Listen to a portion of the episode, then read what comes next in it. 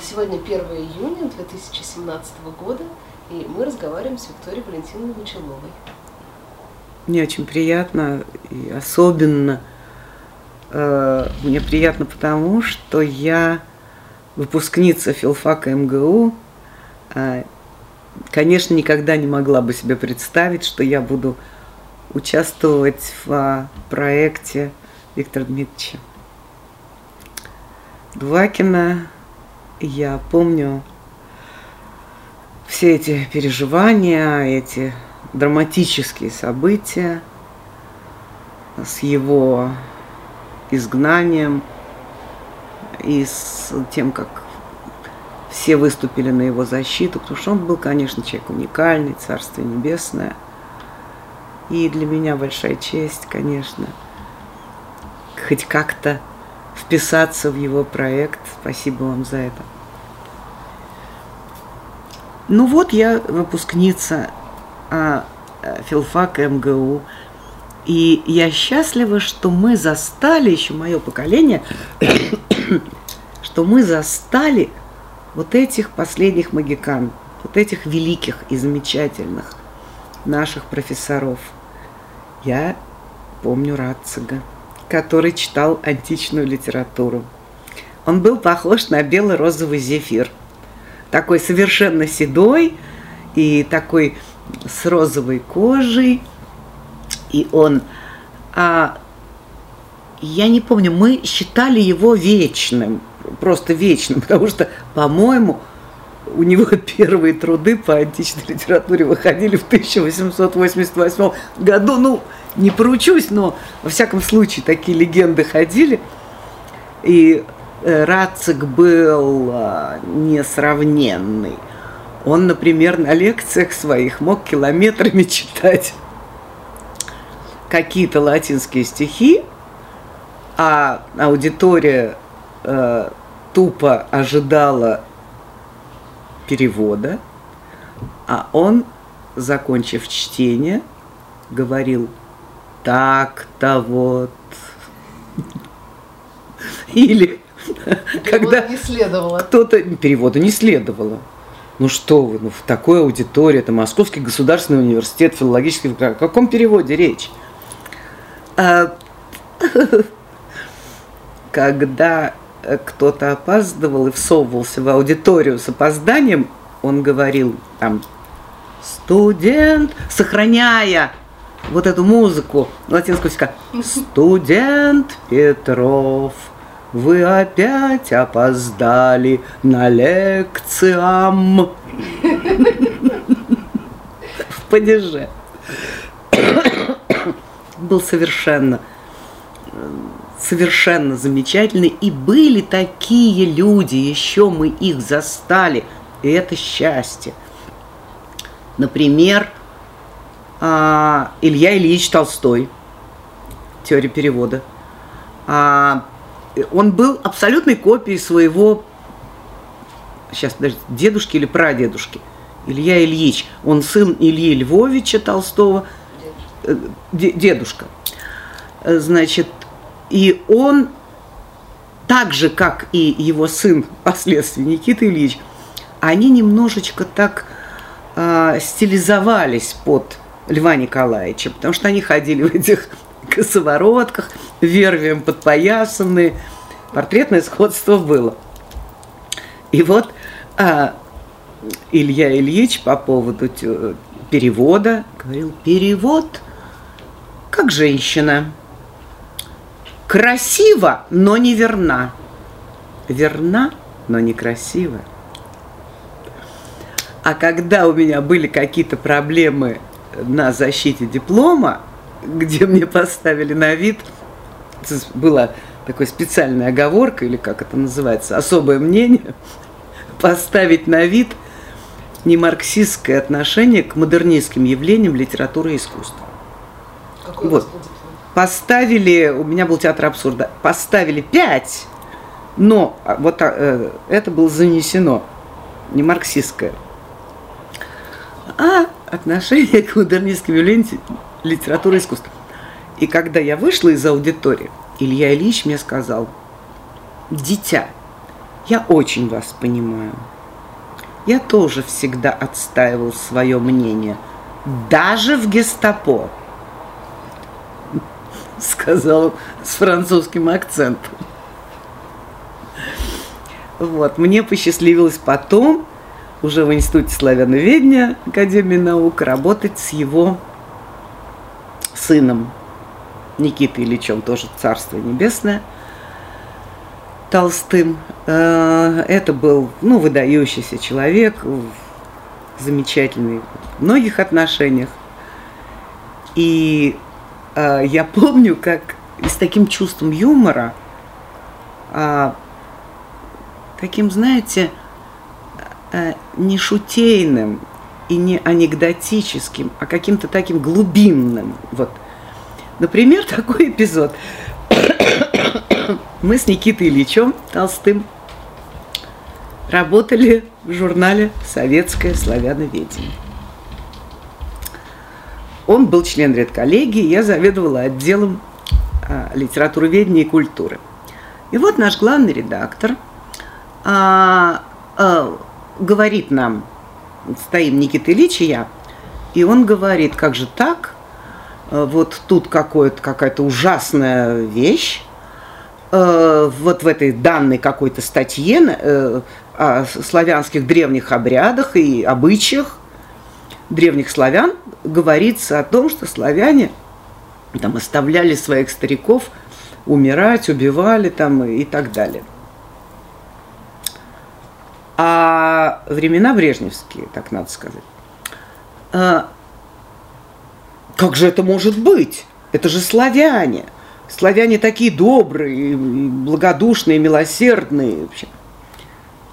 Это надо непременно снять. Я молчу.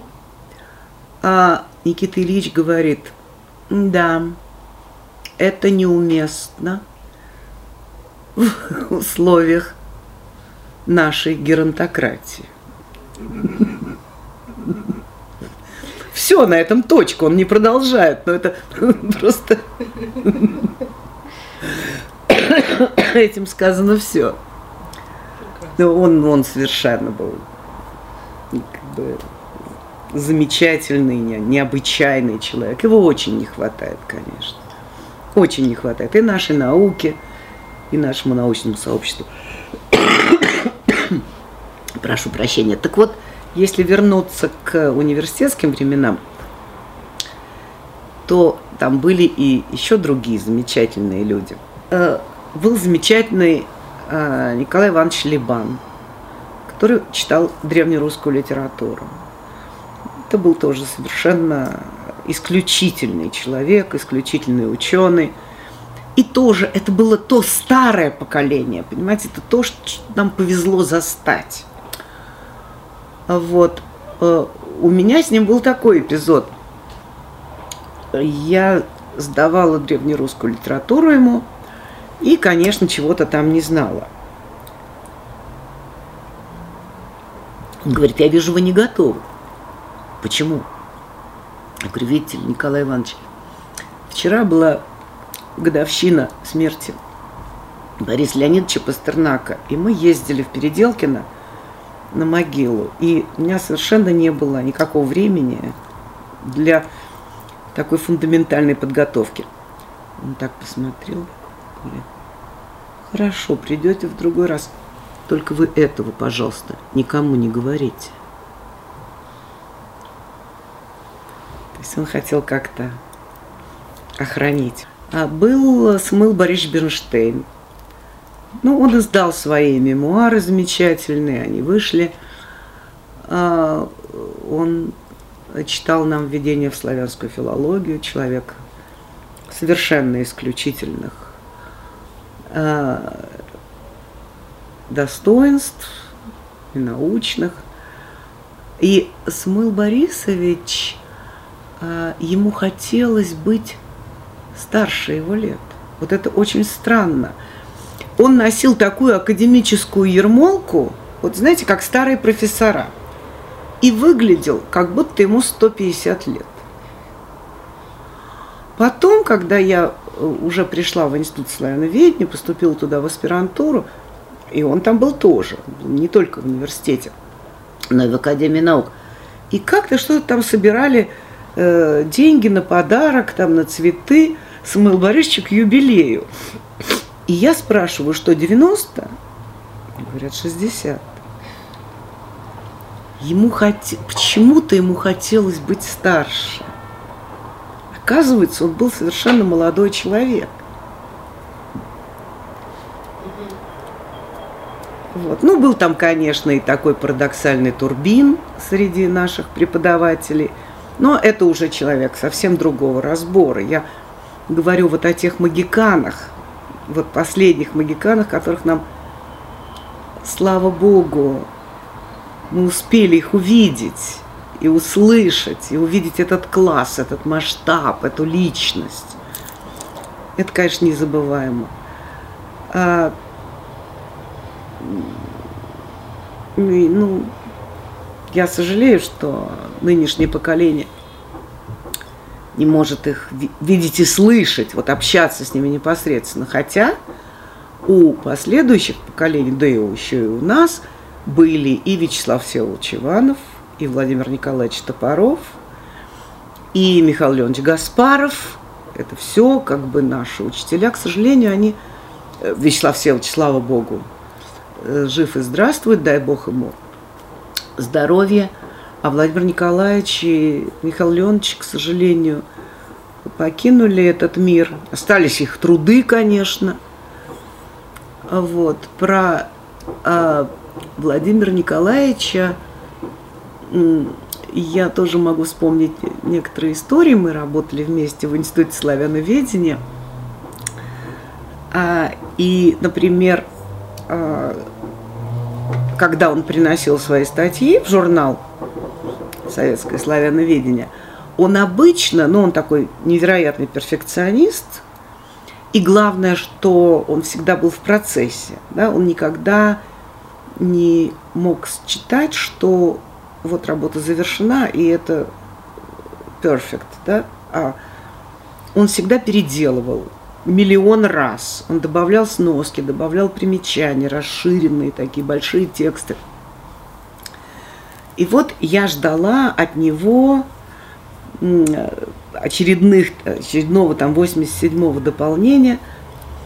И мы как-то договаривались, и он все не звонит и не звонит. А мне нужно было уходить. И тогда я на свой ответ, автоответчик наговорила такой текст. Владимир Николаевич, если это вы, пожалуйста, принесите ваш текст там во столько-то, я буду в институте тогда-то. То есть такое обращение. Прихожу домой, включаю автоответчик и слышу, что там есть соединение, есть вот э, такой звук, да, что кто-то звонит, но дальше только дыхание. И, и никакого текста. И долго-долго-долго-долго крутится эта пленка, но никакого текста. Потом я встречаю Владимира Николаевича в институте и говорю, ну как же? Говорит, вы знаете, я вам позвонил. Я, конечно, понимаю, что автомат может говорить какой-то запрограммированный текст. Но что автомат может обращаться непосредственно ко мне, этого я не ожидал. И это меня совершенно ошеломило. Я не мог вымолвить ни слова. Вообще, с вымолвить слово у Владимира Николаевича были проблемы. Он не любил публичных выступлений. Если вы его остановили в коридоре и задали ему какой-то профессиональный вопрос, он будет два часа стоять с вами и э, отвечать на ваш вопрос. Но выступить там на ученом совете, выступить с докладом с трибуны, в институте, это почему-то было выше его сил. И однажды, когда э, сектор э, хотел присвоить Вячеславу Всеволодовичу звание доктора филологических наук по совокупности заслуг, то сотрудники сказали Владимиру Николаевичу, что сейчас вы обязаны будете выступить, иначе э, никак не получается. И тогда Владимир Николаевич преодолел себя. Он взошел на трибуну, не без труда, психологическую я имею в виду, и сказал такую фразу. Если Вячеслав Всеволодович не доктор, то какой же я штабс-капитан? И сошел с трибуны. И надо сказать, что при всей этой его нелюбви к публичности, он, тем не менее, когда началась перестройка, неожиданно для всех нас, все знали, что он просто не выносит ни, ни собраний, ни вот этих вот всяких общественных дел. Он стал ходить на наши собрания, вот эти перестроечные, да, где писались листовки, обращения, протесты. Тогда был жив Андрей Дмитриевич Сахаров. Там Андрей Дмитриевич, например, говорил, что вот объявляем там забастовку, там институты бастуют, там, ну, но мы все, у нас была инициативная группа, такая группа, редакционная группа, мы все это писали, расклеивали, разливали смесь молотов по бутылкам, ходили на демонстрации. И вот Владимир Николаевич во всем этом участвовал. Он участвовал в редактировании вот этих воззваний. Его слово звучало очень веско. Он говорил очень тихим голосом, как бы извиняясь. Но всегда все, что он говорил, было стопроцентной какой-то нравственной истиной. Вот как-то так. А он писал немыслимое количество текстов в год, просто немыслимое. И, собственно говоря, физически в институт он приходил не так часто. И вот однажды был такой забавный эпизод. Мы организовали э, центр славяноиудаики в Институте славяноведения. И в институте нас просто называют там евреи. Давайте у евреев возьмем этот словарь, пойдем к евреям, ну, как мы называем соседний сектор феодалами. Пойдем к феодалам, спросим у феодалов, ну и так далее, да, то есть это просто краткое наименование. И вот Владимир Николаевич как-то приходит в институт в одно из редких своих посещений. А приехал какой-то лингвист из Израиля и делает доклад. И э, сектор структурной типологии славянских языков хочет, чтобы было как-то больше народу. И они говорят, ой, давайте надо позвать евреев. Владимир Николаевич просто встрепенулся, окаменел, остекленел, сказал, что? Так говорить нельзя. Да нет, Владимир Николаевич. Но он просто был не в курсе этого институтского фольклора. Вот. Потом я помню, что когда его дочь куда-то ехала, куда-то в Питер. Нет, нет, нет, нет, это было не так. Его дочь поступила на факультет. Избегались другие студенты, которые спрашивали, это вот эта дочь Иванова и Топорова? Ну, потому что они, Вячеслав Всеволодович и Владимир Николаевич, писали вместе очень много. Ну, как дочь Ильфа и Петрова. Они много вместе писали.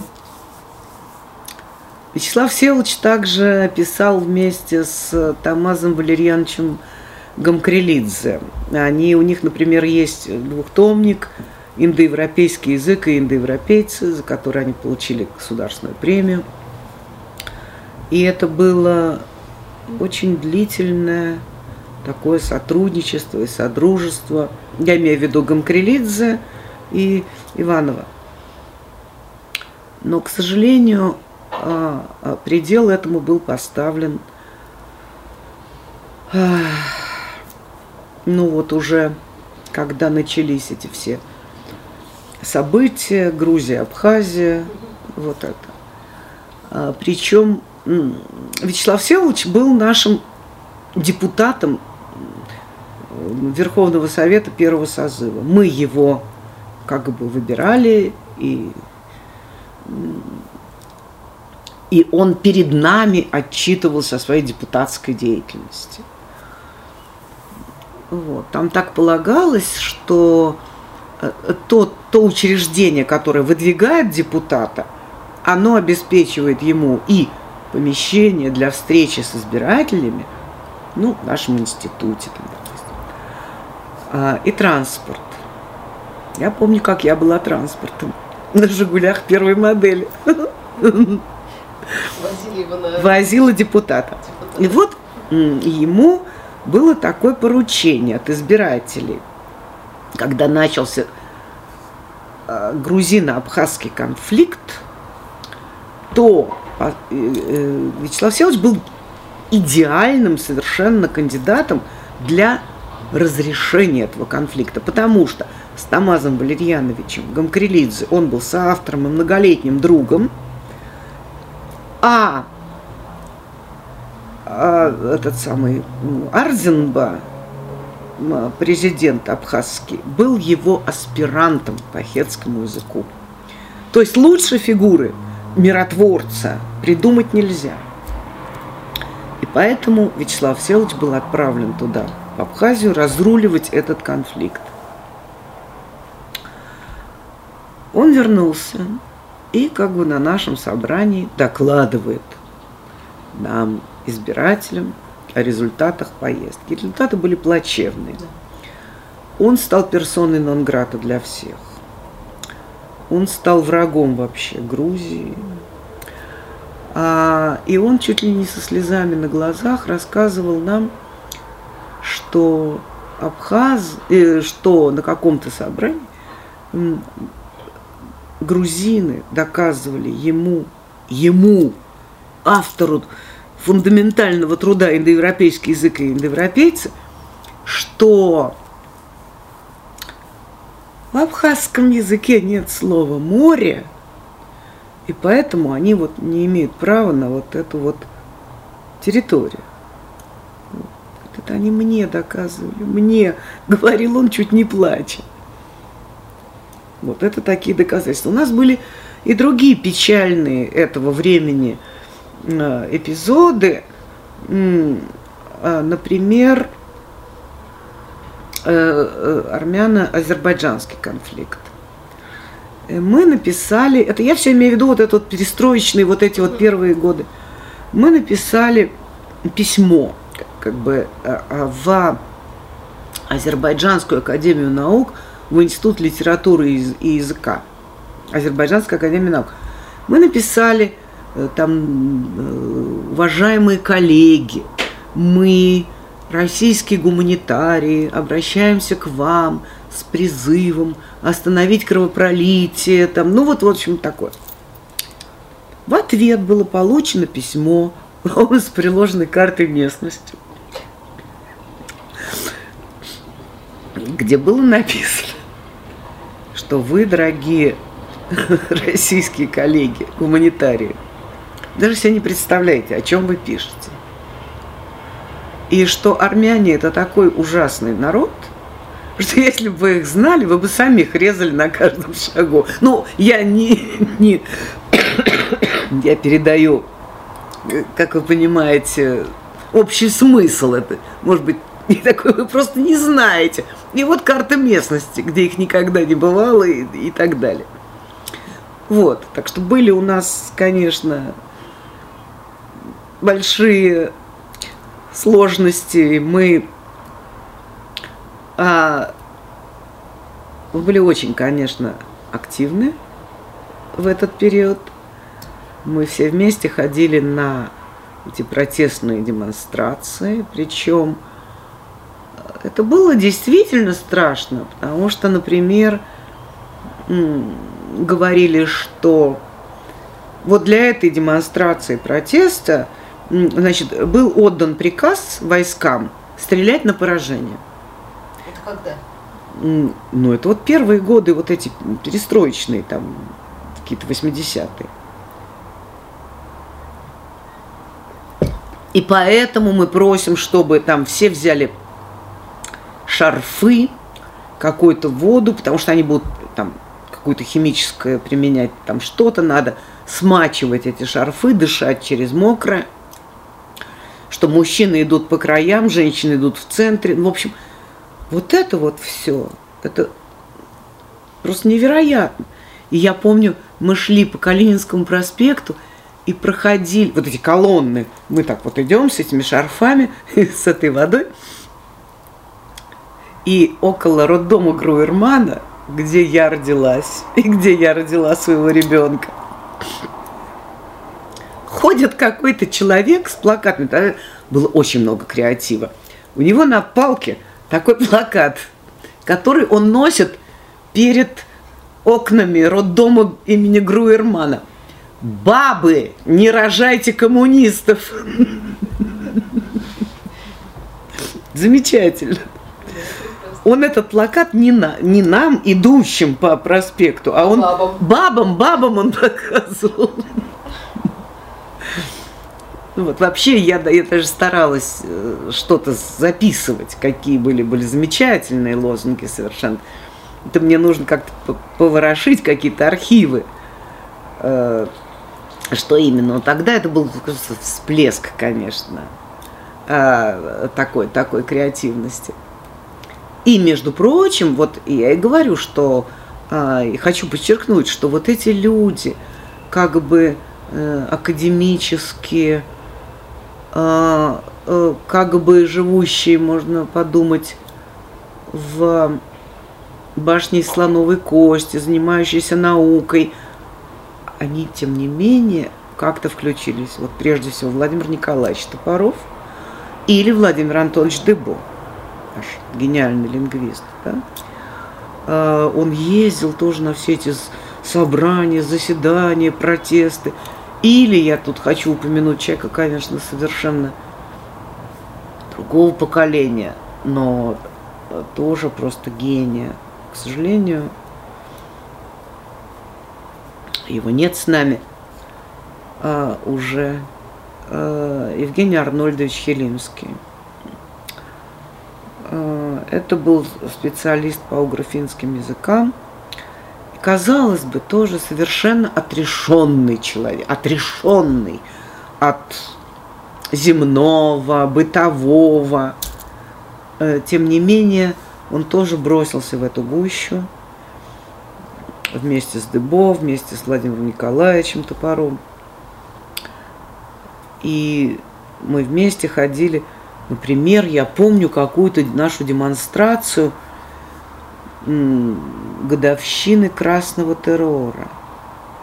И мы так вот шли, тоже держась, и Вячеслав Всеволодович нам говорил: вам что, так хочется получить палкой по башке? Хотите, я могу вас побить палкой по башке, если вы. Вот. А Женя Хелимский, Евгений Арнольдович, умер в Гамбурге от рака, к сожалению. Он был очень активен. Вот это поразительно, понимаете, когда академические люди, кабинетные ученые, совершенно не предназначенные ни для каких, не предуготованные. Казалось бы, у них совершенно не такой темперамент. Тем не менее, они вот так включались. Я уж не говорю про нашего гениального византиниста Сергея Аркадьевича Иванова. Вот, который э, самым активным образом тоже участвовал. Я помню, что э, я ему как-то звоню. У нас же были такие, знаете, ячейки, тройки, там мы перезвоним. А я ему говорю: Сережа, вы знаете, я вам как кто сейчас звоню? Говорит: вы мне звоните как товарищ по партии. Вот. Это все, понимаете, это, конечно, печаль, смешанная со смехом. Вот. И было столько юмора, было столько энтузиазма, я имею в виду в эти, в эти перестроечные годы. Да, конечно, всегда, всегда было. Юмор – это как бы средство пережить трагедию. Да? Мы, мы так, так жили и когда учились в шестидесятые годы на факультете. Например, у нас был в университете, мы устраивали конкурс на лучшее изображение голоса правителя. Значит, тогда был Хрущев. Я, по-моему, заняла какое-то почетное, там, не знаю, четвертое место. Я помню свое. Мы репетировали, тренировались. Моя фраза, моя речь была такая. Сейчас попробую воспроизвести, но, вот, но вы Хрущева, наверное, вообще никогда не слышали. Нет, никогда. Никогда. И пусть помнят, господа империалисты, что над ими, как дамоклов меч, будет висеть наша сто пятидесятимегатонная бомба. Но я не первое место заняла. Там были получше. Конкуренция была огромная. Но все репетировали. У него были замечательные такие куски. Вот, так что мы, мы были, при, жили при Хрущеве. Надо сказать, что мы их всех, даже не могу сказать, ненавидели. Мы их презирали, смеялись. Да, вот. И вся эта кавалькада потом. Ну, может быть, Брежнев как-то был какой-то вегетарианский, вот такой больной дедушка. Его окружала масса анекдотов. Есть такой фольклор. Вот. Но, во всяком случае, они нас не, не, они не определяли вот нашу как бы жизнь, не, не задавали тон. Что интересно, что как бы вот все существовало. А свободное слово. Оно просто существовало подпольно. Просто мы, мы читали книги, но мы читали не так, как мы читаем сейчас. Книга передавалась на одну ночь в руки. Книга покупалась на черном рынке. Например, мы с моей подругой, однокашницей университетской, поехали на покупать, не помню, Мандельштама, что ли, хотели купить. Американское издание, естественно. Продавались фотокопии, ксерокопии и так далее. И это происходило у первопечатника. Вот эта толкучка, вот это вот. Мы туда приехали, к нам подошел какой-то человек невзрачного довольно вида и сказал: девочки, что вам здесь нужно? Говорю, ну, книжки, как всем. Он говорит, вы знаете что, вам здесь находиться не нужно. Вот вам мой, здесь берут в милицию, отвозят, забирают. Это очень рискованно. Вы маленькие девочки. Ну, мы были нам на каком-то первом курсе. Вот вам мой телефон. Все, что вам нужно, вы мне звоните и говорите. И я вам это предоставлю. Ксерокопию, там, фотокопию, какую угодно. Но не ходите сюда. Вот там был, например, такой замечательный, э, очень показательный случай. Какой-то, с книжками ведь вообще с любыми были сложности. Да, да, с любыми, не обязательно э, американское издание Цветаевой. Нет, просто любые книги были, было трудно достать. Ему нужно было для ребенка купить «Остров сокровищ» Стивенсона. Просто вот а купить нельзя, пойти в книжный магазин и купить. Поэтому он едет к первопечатнику Ивану Федорову. Хорошее место. Ну, э, вот выбрали, вот, значит, подходит к кому-то, там, там шныряли всякие вот сомнительные типы, а дельцы такие, подходит и говорит: «Остров сокровищ есть?» Тот говорит, так понимающе на него смотрит, говорит, сейчас, идемте. Подводит его к другому. Остров сокровищ. Понятно. Ведет его к третьему, к четвертому. Это цепочка, это все, понимаете, это подполье. Это все шифруются, все прячутся. В общем, он к какому-то пятому его отводит, пятый его ведет в какой-то еще подъезд и дает ему завернутый в газету, значит, книгу. И говорит, откройте дом, спрячьте, уберите. Тот платит деньги, приезжает домой, разворачивает там архипелаг ГУЛАГ.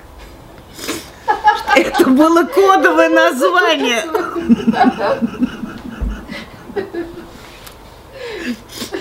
Вот такие. Просто надо было знать, понимаете, в этом мире, в книжном, все знали, что как называется. Ну, конечно. Вы не будете говорить архипелаг ГУЛАГ. Ну, вы будете говорить остров сокровищ. Это кодовое название.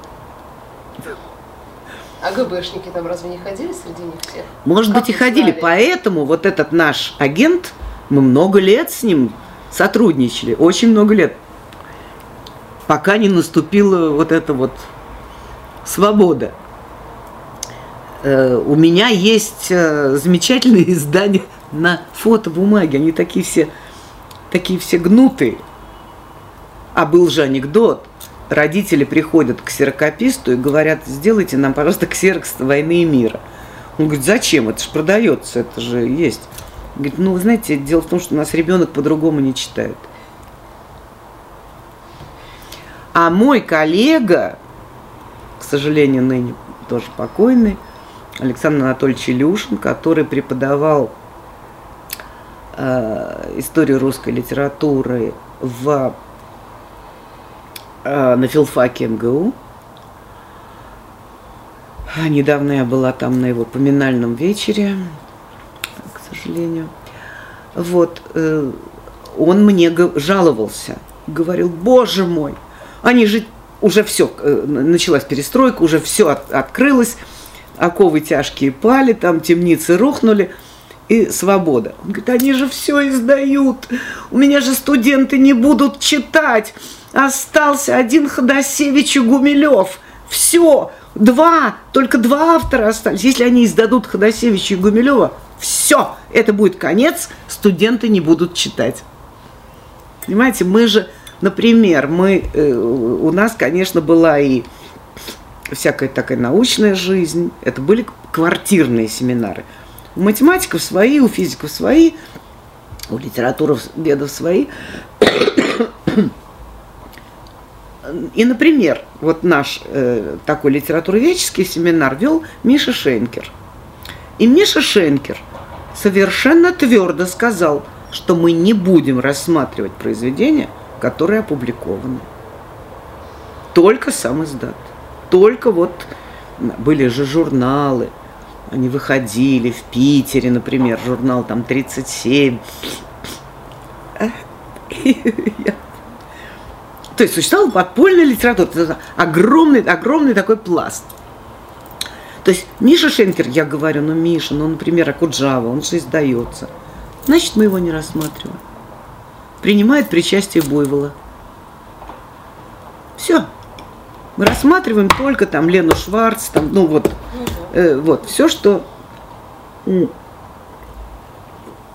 однажды редактор питерского подпольного журнала, гениальный поэт Виктор Кривулин, ехал э, в Тбилиси на встречу с коллегами, с их подпольным грузинским журналом «Цискари». Это «Утренняя звезда». Значит, он, ну, он едет через Москву, останавливается у нас, едет дальше, в Тбилиси. Не летит, конечно. Таких денег не было.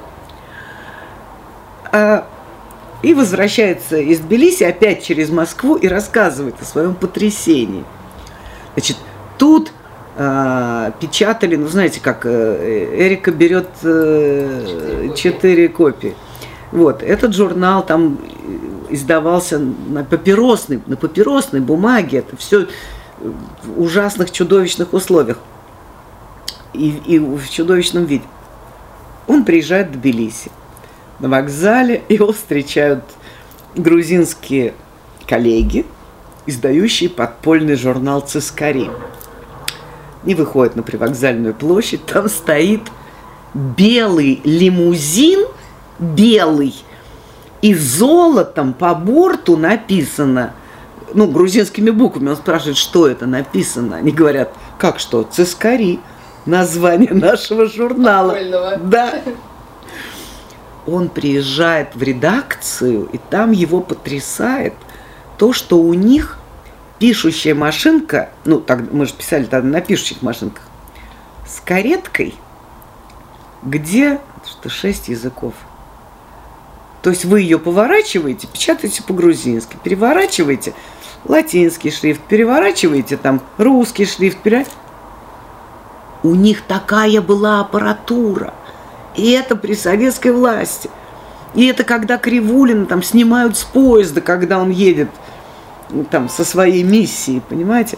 А в Грузии совершенно другая атмосфера, другой воздух, другой...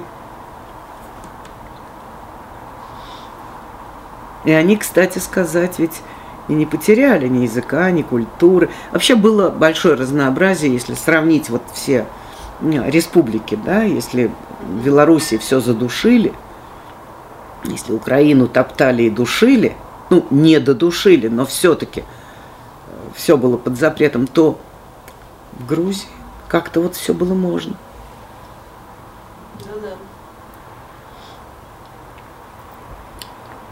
Вот, у меня какие-то как, эти воспоминания, как лоскутное одеяло такие. А в университете более старшее поколение, там были блистательные имена. Это не наши курсы, а старшие. Ну, скажем, Татьяна Михайловна Николаева, недавно покойный член-корреспондент Академии наук, великий лингвист.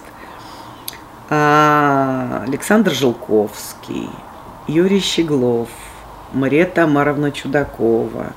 Вот это вот такие курсы, понимаете? Вот это такие люди, это, это как бы созвездие просто какое-то. Ну, это созвездие, ну, может быть, за исключением Марии Тамаровны, которая здесь осталась, или Татьяны Михайловны Николаевой, которая тоже здесь осталась. Ну, в общем... Эти звезды как-то э, переплыли в другую галактику, в американскую галактику. И вот э, Александр Константинович Жолковский, уезжая, просил меня как-то опекать его папу, который оставался здесь один, пожилой э, человек. Э, ну и я, конечно, это долг дружбы. И я старалась как-то его навещать, беседовать с ним, развлекать его.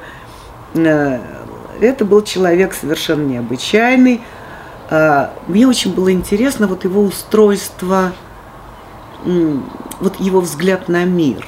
Понимаете, он был взглядом на мир не сегодняшнего человека, и, может, даже не вчерашнего, а вот какой-то такой взгляд на мир из того пространства, где существовали э, э, ценности, нравственность, порядочность, э, достоинство. Вот это вот все. И очень странно было это видеть среди вот нашего этого... бедлама, да, еще советского. Но Лео Абрамович был абсолютно независим как-то от, от, от происходящего. То есть, ну, понятно, что он не мог быть вообще не, независим, но э, при этом он пребывал в каком-то, ну, вот другом мире, вот в другом. И это было очень отчетливо видно. Ну, например, он рассказывал мне о своем детстве московском, где у него была, были бонны, гувернантки, были э, он из такой, как бы, просперирующей семьи. И вот однажды его гувернантка, а гувернантка – это образованный человек, который обучает ребенка. Гувернантка обратилась с каким-то вопросом к его отцу. А отец был занят в это время, что-то писал, что-то там, чем-то занимался. И он сказал: ой, вы знаете, я не могу сейчас в это погружаться. Вот, вот барыня придет, вы у нее спросите. Гувернантка оскорбилась, потому что а, а, для нее она была не барыня, а там Полина Савельевна. Барыня она была для няньки, кухарки, для прислуги, а для гувернантки, человека с образованием, она была не барыня, а Полина Савельевна. Она оскорбилась и сказала, что она уйдет, что она не будет работать в таком доме. Папа потом опомнился, извинялся, что он был, ну, как-то не включился в э, ситуацию. Она, она ушла. Он оскорбил ее достоинство. Да, вот это, вот такие тонкие нюансы. Это Лео Абрамович рассказывал эту историю, да? Лео Абрамович мне рассказал а эту историю. Какие годы это было? Ну, Лео Абрамович шестого года рождения, значит, это могло быть, ну вот, ему шесть лет и семь лет. Друг мир история. Это все с его слов. А, у Столыпина было довольно много прислуги. Но когда Столыпина убили, то столько прислуги не понадобилось. И поэтому кухарку Столыпина мои родители взяли себе. Жень. Не обращайте внимания. Да не, я хочу, я хочу, чтобы вы обратили внимание. Вот. И Аня. И поэтому кухарку Столыпина мои родители взяли к себе. Кухаркой же. И она у нас некоторое время пребывала. Когда же была Первая мировая война, у москвичей была обязанность а, располагать у себя раненых, у себя в квартире. И нам достался раненый австрийский солдат. Он жил при кухне. И вот что меня удивляет. Поскольку он не владел русским языком, а столыпинская кухарка не владела немецким, они, тем не менее, как-то поладили друг с другом и даже решили пожениться. И вот, и вот наступает время расставания. И столыпинская кухарка приходит к моей маме прощаться, но при этом она рыдает и говорит: «Как же так? Вот я выхожу за этого басурманина, и вот мы с ним сейчас поплывем в эту Вену, а он меня в море с корабля-то и столкнет, и я утону». Но мама ей объяснила, что по дороге из Москвы в Вену никакого моря не встретится, и она успокоилась. Все-таки это замечательные прекрасно. Вот эти эпизоды, да? Ну, значит, война, значит, четырнадцатый, пятнадцатый, шестнадцатый, когда. И москвичи были обязаны у себя раненых э, квартировать. Видимо, не хватало мест, или я не знаю, что. Но еще у Лео Абрамовича была выдающаяся бабушка. О ней он рассказывал очень много. Ну, например, э, говорил так: моя бабушка была большая интернационалистка. Вот мы живем на даче. Кто-то прибегает и говорит: человек попал под поезд, человек попал под поезд. Бабушка спрашивает: агою дараид, агою дараид, русский или еврей? И говорят: агой, русский. Тоже жалко. Это эпизод широты ее натуры. Вот. А потом э, у него был вот этот гениальный дядя Павел Урысон, математик, который очень рано э, определил, что Лео Абрамович станет ученым. Потому что та же вот замечательная бабушка говорит: куда это за... Я везде ищу этот клубок ниток. Я уже искала везде, где он может быть, куда он закатился. Его нигде нет. А маленький Лео говорит: бабушка, ты совершаешь ошибку. Ты его искала везде, где он может быть, а ты его должна искать там, где его не может быть. Павел Урысон, математик, услышав это, сказал: Лео, ты будешь ученым. А, значит, из таких детских э, его замечательных воспоминаний они играют, дети, во дворе в лапту. И выходит какой-то мальчик, который говорит, стоит, смотрит на их игру и говорит: господа, остановитесь, у меня есть важное сообщение. Умер Карл Каутский.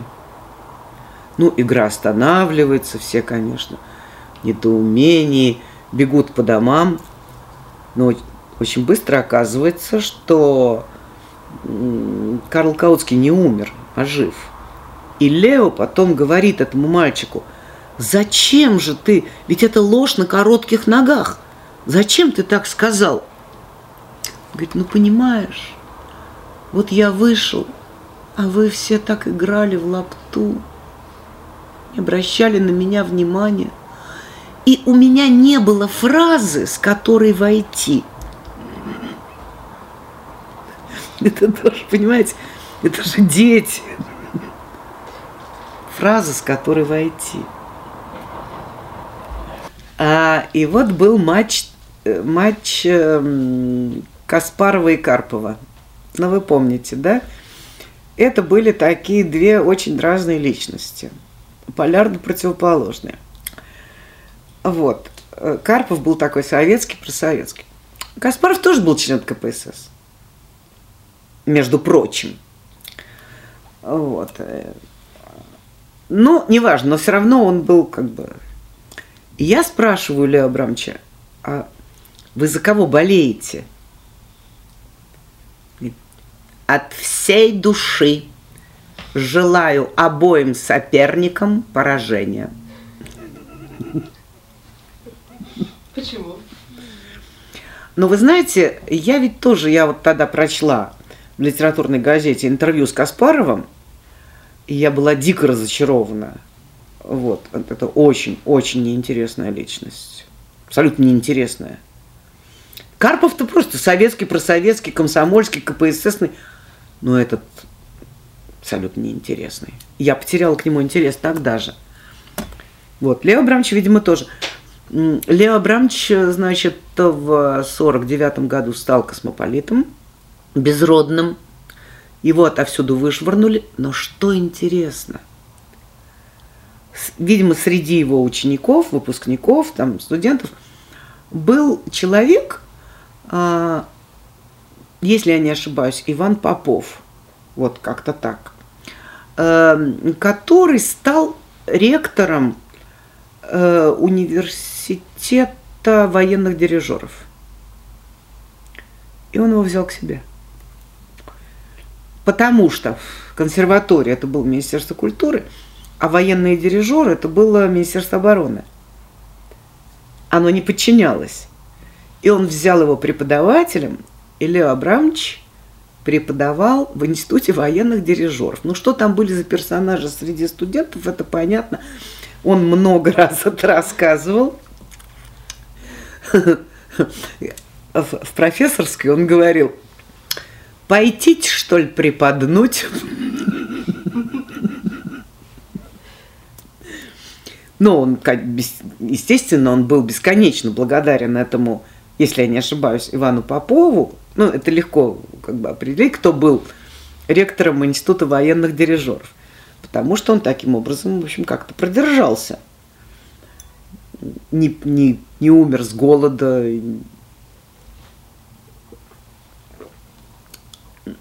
Вот.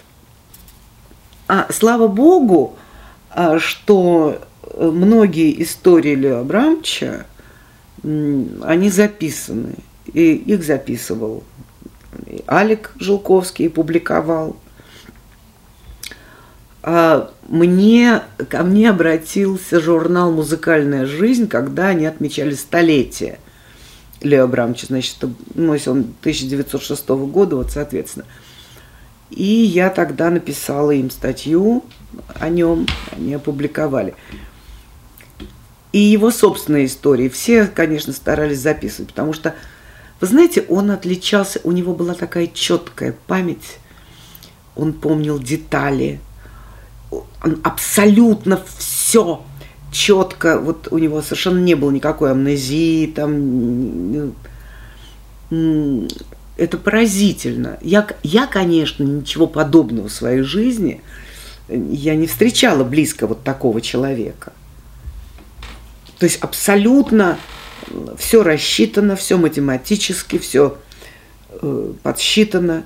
Ну, включая вот этот эпизод, как я вам рассказывала, как он живет в Трубниковском переулке, где трое соседей, и где происходит ночной звонок, и он, как математик, думает, что, значит, это тридцать три целых три десятых и там три в периоде процентов, что пришли за мной. Пришли не за ним. След... Другую ночь, когда опять был ночной звонок, и это всем понятно, что зачем звонят ночью, он подумал, что теперь пятьдесят процентов вероятности, что пришли за мной. Пришли на этот раз не за ним. И он остался один в этой квартире, он решил, следующий звонок, это уже будет сто процентов моих. И он съехал. И это его спасло. Это его спасло, да. Он, он выжил. Он никогда не сидел. Понимаете? И это вот все, вот как бы, с одной стороны, понимание времени, а с другой стороны, вот такой какой-то математический, такой какой-то острый взгляд.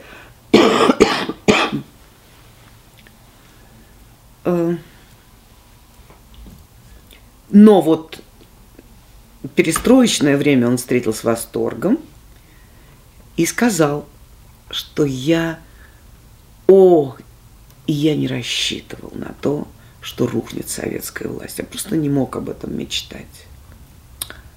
Но она рухнула, и я бы хотел умереть именно в этот день. Я бы тогда умер абсолютно счастливым человеком, потому что советская власть рухнула, а еще не режут на улицах. И я говорю: вы что, считаете, что будут резать? Он говорит: ну, это непременно, это не может быть по-другому. Понимаете, человек, который вот видел вот столько всего.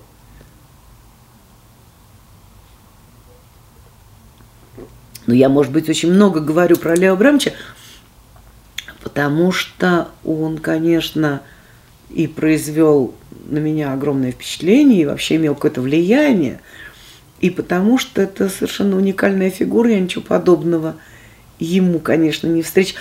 Ну, понимаете, у нас же не бывает так, что мы общаемся как бы вот дружески с людьми поколения наших дедушек. Правда, это как-то не очень часто бывает. А тем более а с человеком, который так вот все формулирует и так все четко понимает, и дает всему такую определенную и моральную оценку. Вот. С нашими дедушками же как? Ну, ну дедушка старый, ему все равно. Мой дедушка, скажем, Моисей Яковлевич Керштейн, которого я, конечно, очень любила, но ничего подобного от моего дедушки. Правда, а на своем дедушке он жил в Хлыновском тупике, это напротив театра Маяковского, там теперь «Гнездо глухаря», этот клуб. Вот просто буквально там была квартира моего дедушки и бабушки. И а, когда мой дедушка болел и лежал там на, на постели, я увидела, что у него какие-то такие рыжие пятна, ну, какие-то крупные веснушки или что-то вот такое на руках. Я его спросила, что это у тебя, что это такое? Он говорит, это значит жабка. Жабка – это по-польски девочка, он же был польский еврей. Что я скоро умру. И я тогда придумала средство для бессмертия. Я решила, что я буду сидеть рядом с дедушкой и вот так вот держать ему глаза. И они не закроются, то есть он не умрет. Ну, это было изобретение. Ну, я не могла все время сидеть с дедушкой. Я училась в школе. Кстати, напротив театра Михоэлса. Михоэлса не было давно. Театр на Малый Брон. Брон, наверное, же был, конечно. Да. Вот. Но дедушка приходил из своего Хлыновского тупика смотреть, как я иду в школу, там, провожать. Дедушка был прекрасный. Вот тут его портрет. Ну вот в золотой такой рамке. Это мой дедушка, бабушка и, и тетя. Он был, между прочим,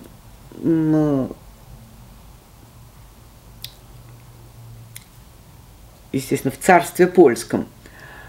У помещика Слотвинского фактором по лесу.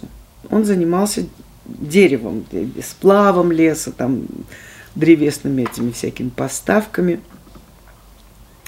А помещик Слотвинский, владелец, у него было шестнадцать поместьй в Белоруссии. шестнадцать. И вот это вот местечко Раваничи, там его особняк, может быть, это было центральное такое его имение, оно вообще воспроизводится в путеводителях, поскольку это образец такой классицистической архитектуры, изумительной красоты. Сейчас это является собой руину. Я ездила, смотрела, все сняла. Увы, руина. Но это бриллиант, действительно. И это парковая архитектура тоже. Что-то невероятное.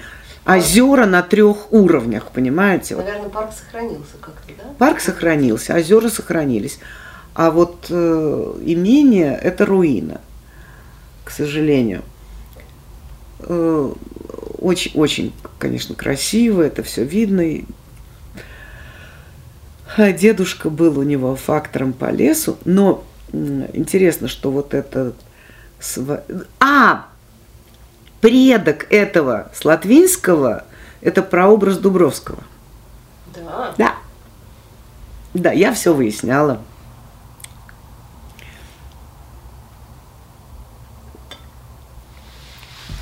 Но и даже в старости дедушка не оставил своего, своей этой профессии деревянной. И во время войны дедушка руководил фабрикой в Ермише по производству деревянных прикладов для автоматов.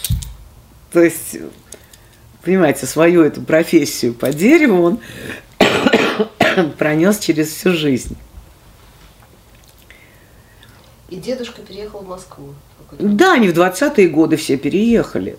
Всем, всем штетлам снялись и, и переехали. Все э, жили вместе.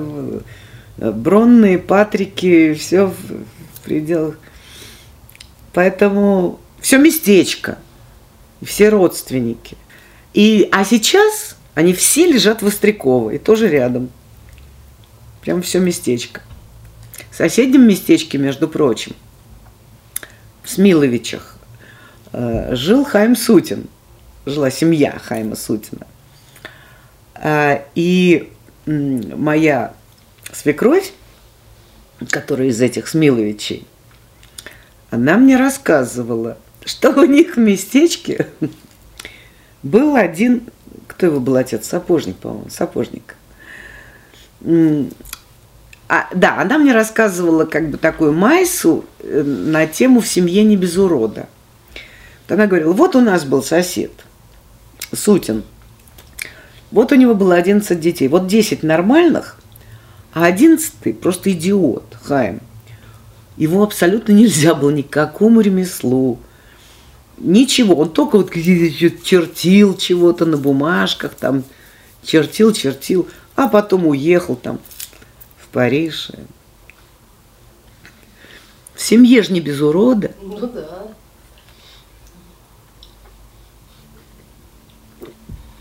А бабушка чем занималась? Ну, бабушка... Бабушка ругала дедушку. У них было четверо детей. Нет, ну я говорю, что вот, понимаете, это поколение... То есть меня совершенно потрясло вот это общение с Лео Абрамовичем. Ну, от дедушки моего у меня не было таких впечатлений. Они были совершенно какого-то иного рода. И...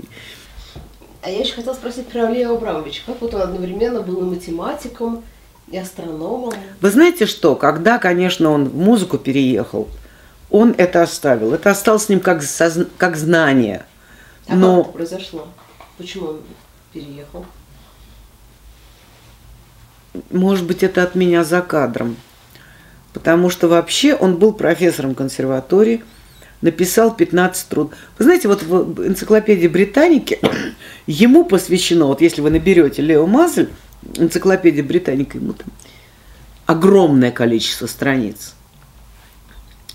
То есть он просто глава. Вот вы можете спросить любого нашего композитора, исполнителя, там, теоретика, музыковеда. Что ему говорит фамилия Мазель? Он на нем учился. Все на нем просто учились. Все шнитки, все. И потом он вернулся в консерваторию после, ну, да. конца этой да. истории с космополитами. Да, да. Ну и потом он писал все-таки свои вот эти труды фундаментальные, там, по теории композиции, там. Вот. Его невозможно было не ценить. Понимаете, люди, конечно, восхищались его умом, остротой, вот этой мгновенностью реакции. Совершенно. У него был, кстати, брат, который погиб на фронте. И Лео Абрамович мне подарил его... Но он был филолог. Его одну книгу, литературу веческую. Брат Юлий погиб на фронте. А вот расскажите, пожалуйста, эту историю про э, Лео Абрамовича и Нейгауза, которого сегодня... Да, да, да, да, да, да, да. Значит, Лео Абрамович преподает в Московской консерватории. Идет он по коридору. Из какого-то собрания, из аудитории выскакивает Генрих Нейгаус. Весь трясется. Подбегает к нему и говорит: «Лео! Лео! Я понимаю, я допускаю, что они толстовцы, что они не противляются злу. Это я понимаю. Но почему они так... противляются добру?» У него про консерваторию было такое количество майсов. Боже мой, это немыслимо. Я все-таки надеюсь, что кто-то это записывал, что были такие люди, потому что это, ну, это бесценно. И это ушедшая натура. Вы, вот надо было бы сделать то, что сейчас и не он называется. А, понятно. Это не Ленинка, а и это, не он. Конечно, Ленинка, да. Это было вообще потрясающе. Это был оазис для бывших. Вот. Там была Эрнестина Борисовна с буклями такими. Ей было девяносто шесть лет. Понимаете? Угу. Значит, я туда пришла, В, кончив университет. Это был Ф Б О Н, и они тогда находились, знаете где? Там же, где пятьдесят седьмая школа. Это называлось Кырлы-Мырлы этого Фри... как Маркса. Карла... Фридриха Энгельса. Маркса и Энгельса. Вот этот роскошный особняк на углу. И вы знаете, какие там люди работали? Померанец. Вот это Эрнестина Борисовна, я не помню ее фамилии, но она на ну, девяносто шесть лет человеку. И человек ходит, работает. Это был, мы делали реферативный журнал. То есть вся поступающая иностранная литература на разных языках, она туда поступала, а мы должны были ее описывать и аннотировать. И это был реферативный журнал. Значит, Эрнестина Борисовна, дама из бывших. Значит, если ей в шестьдесят там каком-то восьмом году было девяносто шесть лет. Я даже не могу даже посчитать, когда она родилась. Она, она говорила так: господа, я хотела пойти пообедать. Зашла в кафетерию. Но там был гегемон в грязных робах. Значит, там был Григорий Померанец. Кажд... Мы все сидели в таком читальном зале большом, в этом особняке. Это угол Знаменки и... как теперь называется это, где пятьдесят седьмая школа. Тогда это была Маркса Энгельса, а теперь... Колымажный переулок. Mm. Вот угловое здание, это была Ф Б О Н, фундаментальная библиотека общественных наук.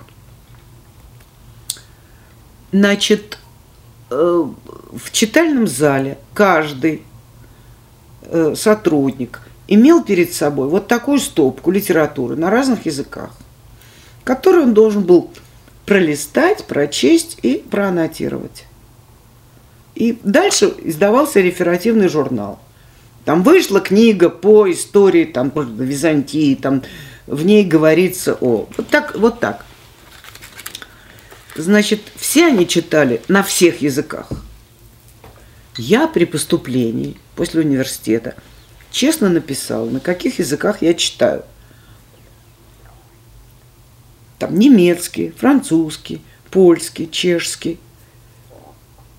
А мне принесли вот такую стопку, совершенно как бы не соотносясь с моим заявлением при...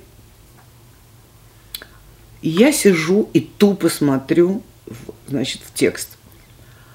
А моя началь... начальница этого отдела, Ольга Антоновна Барыкина, про нее тоже очень, очень потрясающий персонаж, говорит: Вика, а что вас смущает, собственно говоря?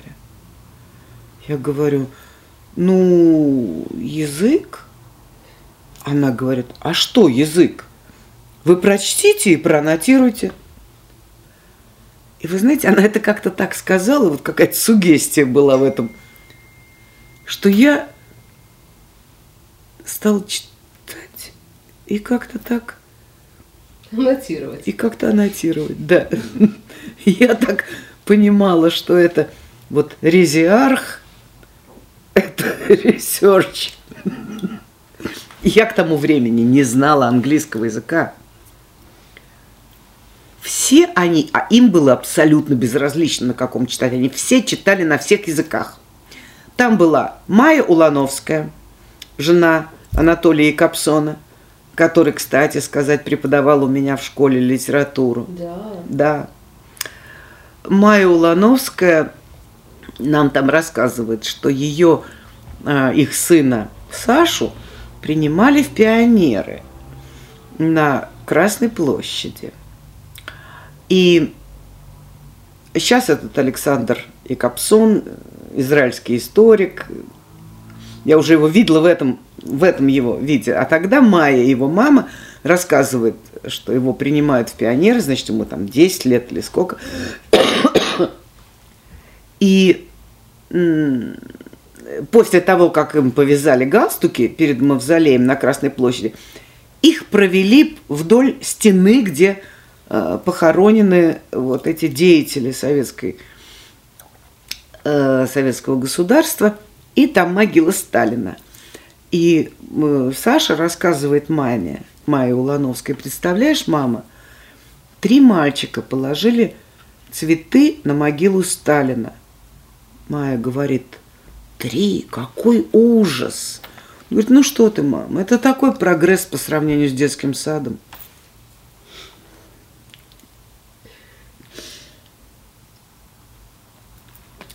Там был Энгельгард, там был Григорий Померанец. Среди вот этих э, людей, которые там... Сама же Ольга Антоновна Барыкина, царствие небесное, была из бывших. И вообще они все были так или иначе из диссидентов, из бывших. То есть я пони, понимаю теперь, что это был какой-то такой... оазис, какая-то такая ниша для диссидентов, для бывших, для вот таких вот всяких, которых можно просто посадить, чтобы они читали, аннотировали, да? Никуда они там не высовываются.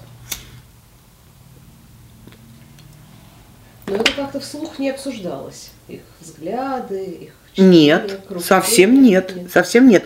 Но все они были одного пошиба. Как вот я понимаю, да? Эрнестина Борисовна из бывших, Майя Улановская, Толя и Капсон, понятно, да? Диссиденты, Померанц, Энгельгард. Ну, но они вслух ничего такого не обсуждали. Ну вот, ну кроме вот, вот такой рассказ Майи Улановской про, про Сашу. Ну это такая кулуарная беседа. А это Ольга Антоновна. Я не знала, что она из бывших. Но мне пришлось это узнать случайно. Потому что моя сестра Нина вышла замуж за чеха и переселилась в Прагу. И в Праге она сдружилась с представителями и потомками, да, это вот она, э, че, э, белой эмиграции. Вот все эти замечательные люди. И поэтому, когда я туда приезжала, я тоже с ними общалась. Они знали Цветаеву, понимаете, да, это вот белая эмиграция. И они, кстати сказать, очень интересно, когда я приезжала в Прагу и что-нибудь им такое критическое рассказывала про нашу страну, они поджимали губки, и вообще я видела, что им это не нравится, потому что это великая Россия. Они помнили о великой... Это были уже, конечно, дети. Дети белых эмигрантов. Не, со... Не само это цветаевское поколение, а уже вот дети. Они, их... Они приехали детьми, но у них есть миф великой России. Потрясающий, изумительный. Им родители рассказывали. Какая это страна. И поэтому им не хочется ничего такого слышать. Вот. Ну, так я и, так сказать, не рассказывала. Например, это семья Кельчевских. которые все георгиевские кавалеры, и их фамилии написаны в Георгиевском зале Кремля как георгиевских кавалеров. Кстати, всех мужчин этой семьи зовут Георгием, звали, царство им всем небесное. И вот как-то очередной раз я к сестре в Прагу ездила регулярно. Эти кильчевские мне говорят, что вот, вы знаете, у нас есть родственница, вот, ну, это дворянские фамилии, да, и вот мы ей хотим послать какую-то там посылочку с вами. Вот ее адрес, пожалуйста, будете в Москве, вот, отвезите. Я, ну, разумеется, беру какую-то передачку, эту посылочку, приезжаю в Москву, иду по этому адресу, звоню, открывает дверь моя начальница Ольга Антоновна Барыкина. Я, то есть тут взаимное какое-то, я не ожидала. Вот, она была такая дама, я ее, помимо работы в этом ФБОне, я ее встречала в консерватории, вечно в шляпках, вечно, вот, вот печать из бывших на ней лежала. Но дома это было еще круче. Потому что я говорю, вот, Ольга Антоновна, это вам передача от ваших родственников из Праги. Там, ну вот как-то это у нас пазл как-то сложился случайным образом. И тут выкатывается из какой-то задней комнаты на кресле каталки ее тетушка, там сто пятьдесят восемь лет или девятьсот, и такая в таких... в таком чепчике кружевном. И вся такая вот в таких кружевах. И она выкатывается на кресле. А Ольга Антоновна ей говорит в рожок, в ухо: «Тетушка, у нас гости!» Тетушка так благостно смотрит на меня и говорит: «А князь Борятинский будет?»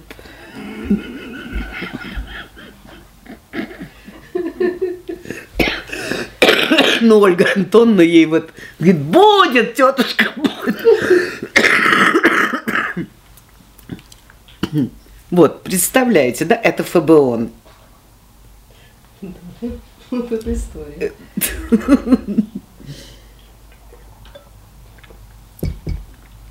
Ну, потом я, к сожалению, конечно, а, ну, к сожалению, я поступила в аспирантуру.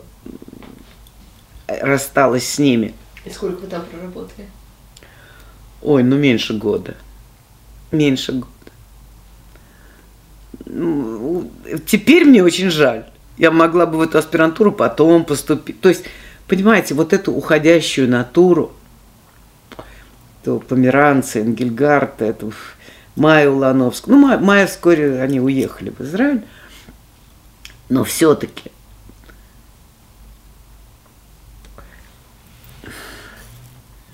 Если бы я тогда понимала, что нужно брать интервью у этих людей или записывать, что они говорят, или...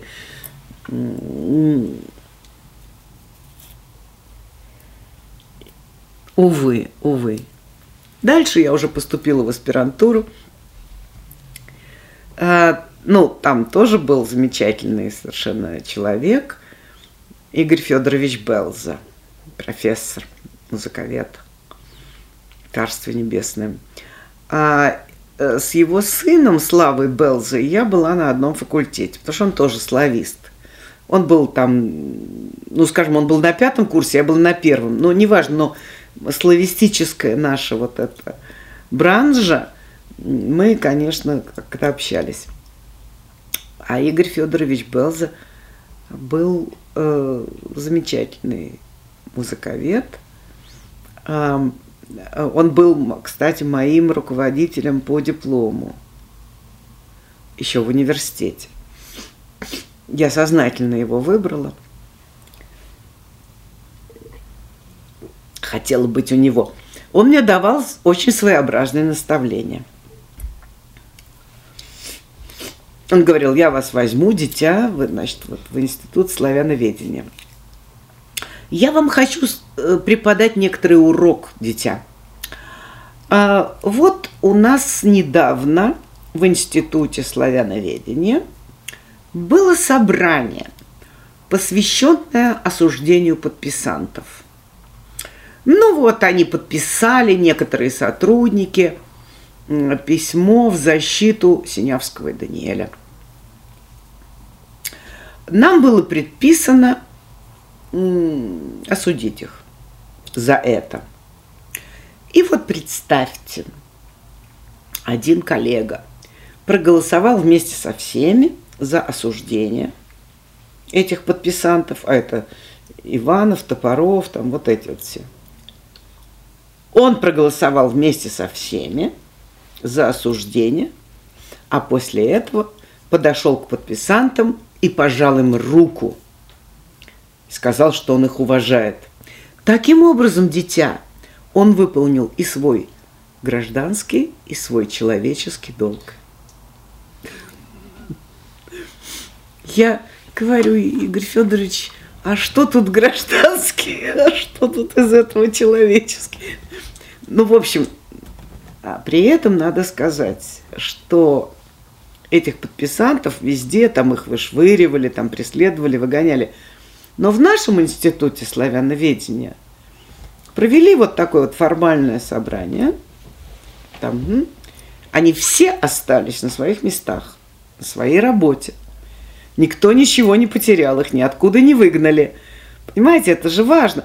Может быть, это потому, что нашего тогдашнего директора Маркова, потому что он там десять лет сидел при Сталине. Может быть, и этим объясняется. Я не знаю. Но это был институт без шекспировских э, страстей, без э, уничтожений, преследований и так далее. Вот люди продолжали и оставались, и оставались на своих местах и работали. Это важно. Конечно. Ни, никакой тут крови вот этого не было в, в эти советские времена.